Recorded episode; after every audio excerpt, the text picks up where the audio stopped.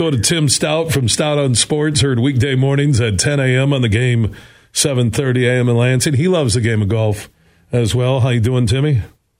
I watched a great deal of that. I'm with you, and I like it when they all make birdies because to me, there's a separate pressure in golf of having to make birdies as to those who like to see the pros struggle. If you want to see them struggle, good for you.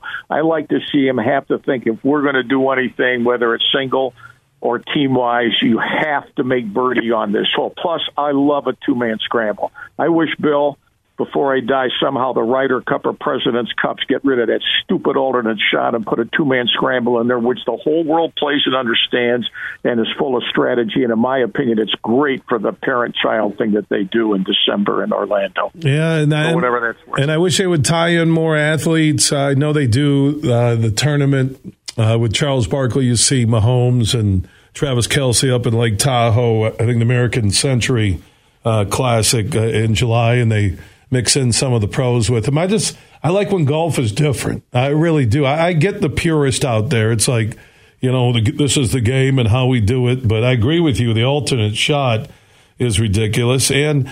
You know, I'd like to see two person teams, and you see some team standings, and all of a sudden it's Tiger Woods and uh, Justin Thomas together. Oh man, they're taking on and you, you you play 18 holes and there's 72 holes at a tournament and you see if your team can go 4 and 0 3 and 1 2 and 2 and you have standing uh, standings and that's your FedEx Cup championship at the end of the year yeah, well, I mean, in the Ryder Cup in at Oakland Hills, in my opinion, if Woods and Mickelson were paired up playing a scramble, they could have recovered from, you know, because that's the fun part of the whole thing. Plus, to me, there's a lot more you know, strategy into it. But you know, the, I didn't watch all, but I watched a lot of it over the two days. The one in there, Bill, that impressed me the most. I mean, you know, look, everybody loves Charlie, but he was injured and it showed. The guy that impressed me the most in that, besides Annika's kid, was Lee Trevino. To be able to play and walk around and do what he's doing in the middle 80s to me should be an inspiration for anyone in that age group that if you are committed to good health and a good outlook on life and you enjoy life or whatever, which he clearly does, I was amazed at how good he how well he played. And like Justin Thomas said, that course was not set up you know, to make you know, that if you, I've played there, that's a very nice resort course and all that. And Justin Thomas said, look, they're not setting this up to make this a brutally different. They want everybody to have a good time, which I think is really smart to do because you know what?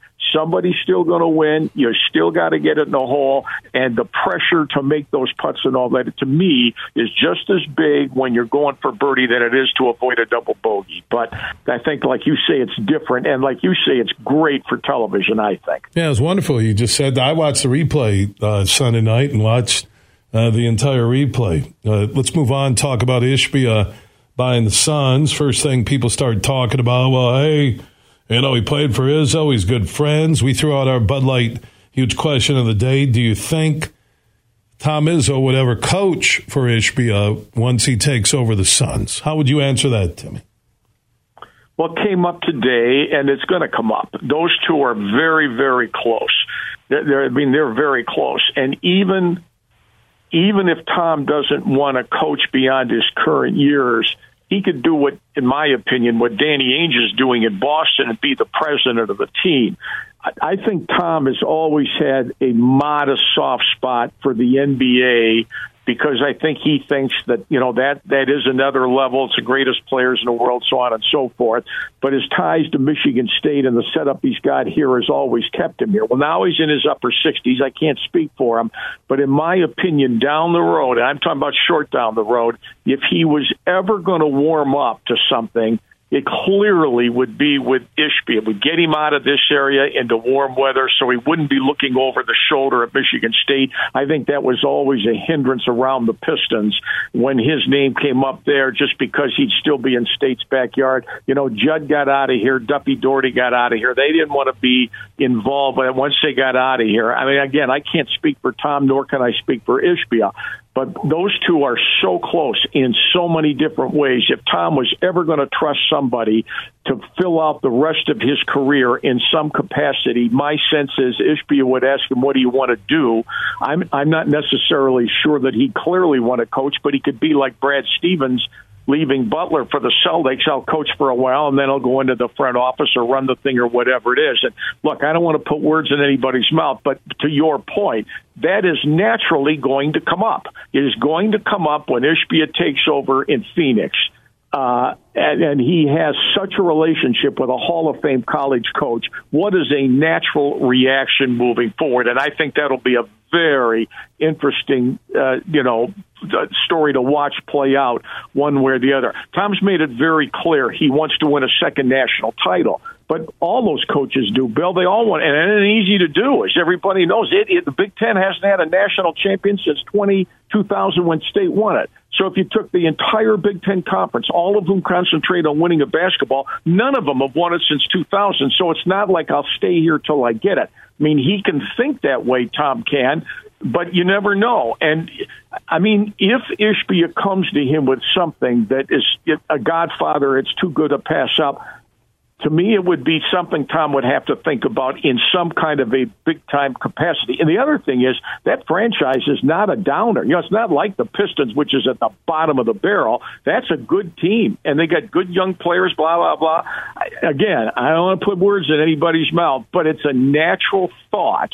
which I first thought of the moment I saw this story break this morning. So and I, I wasn't thinking so much about coaching, and I agree with you that if he would because the grind of coaching and you know you watch the mutiny you've seen uh, with Beilein and Cleveland that I think Izzo is president. You know the owner's never going to get rid of you. Never. He you will no. be safe. You'll have a, as long as you want to be there. Uh, you will have lifetime protection with Ishbia as owner of the Suns. And I think, as I said, my opening huge opinion today, Tim, that I had heard Ishbia was looking at the Pistons but at the end of the day, as a smart businessman, a $4 billion investment, you're going to make that in a quality, top shelf NBA Phoenix franchise before the Pistons. And I think Tom would look at it because if you're going to leave, if you're Tom, and I'm not putting words in his mouth either, he hasn't told me anything. You have that stud recruiting class coming in. Uh, but then again, do you lose that recruiting class if you bolt and then you leave Michigan State hanging? Or do you tell Ishbia, hey, I'm going to run with these guys because it could be a couple, if not three, one and doners. Um, it might be a year or two years, and then I'll become your president. You get settled in.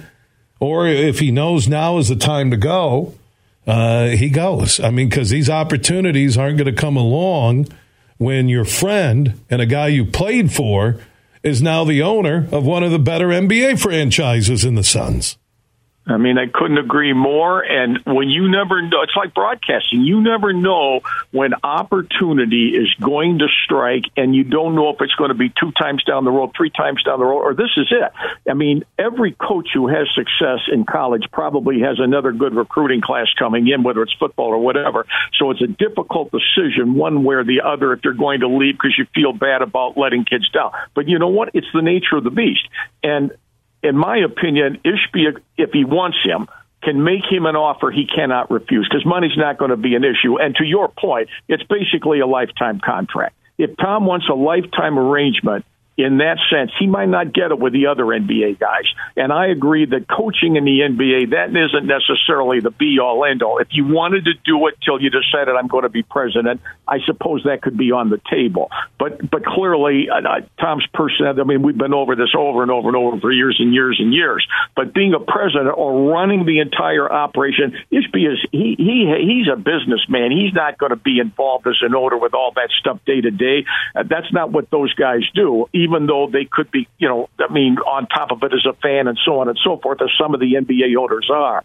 But in my sense, Bill, if he wanted, if he wants him, in my judgment, he could make him an offer he cannot refuse, even to the extent of just keep building on it, building on it, building on it, even if Tom initially said no, because it can just keep going up and up and up. And to your point, how many guys in pro sports could essentially get a lifetime guarantee, mm. you know, especially at Tom's age? Now, I don't know what Ishbia wants to do, and it may never come up, but it's a natural thought. It's a natural thought of those two. These guys have been friends forever. We have an interview with Ishbia on the night that he did recently about his relationship relationship with Izzo. And when he did it, he says, you know, when I was on the end of the bench there, and ever since then, I was included in all the timeouts and all the practices, and he was close to me and stayed with me, and Mateen did. And of course, he hired Mateen on United Wholesale Mortgage. I don't think Mat's ever forgot that. He's obviously very close to Michigan State. And people say, well, you know, would he take him away from Michigan State? That wouldn't even be a factor. I, I, I sooner or later, Tom's going to leave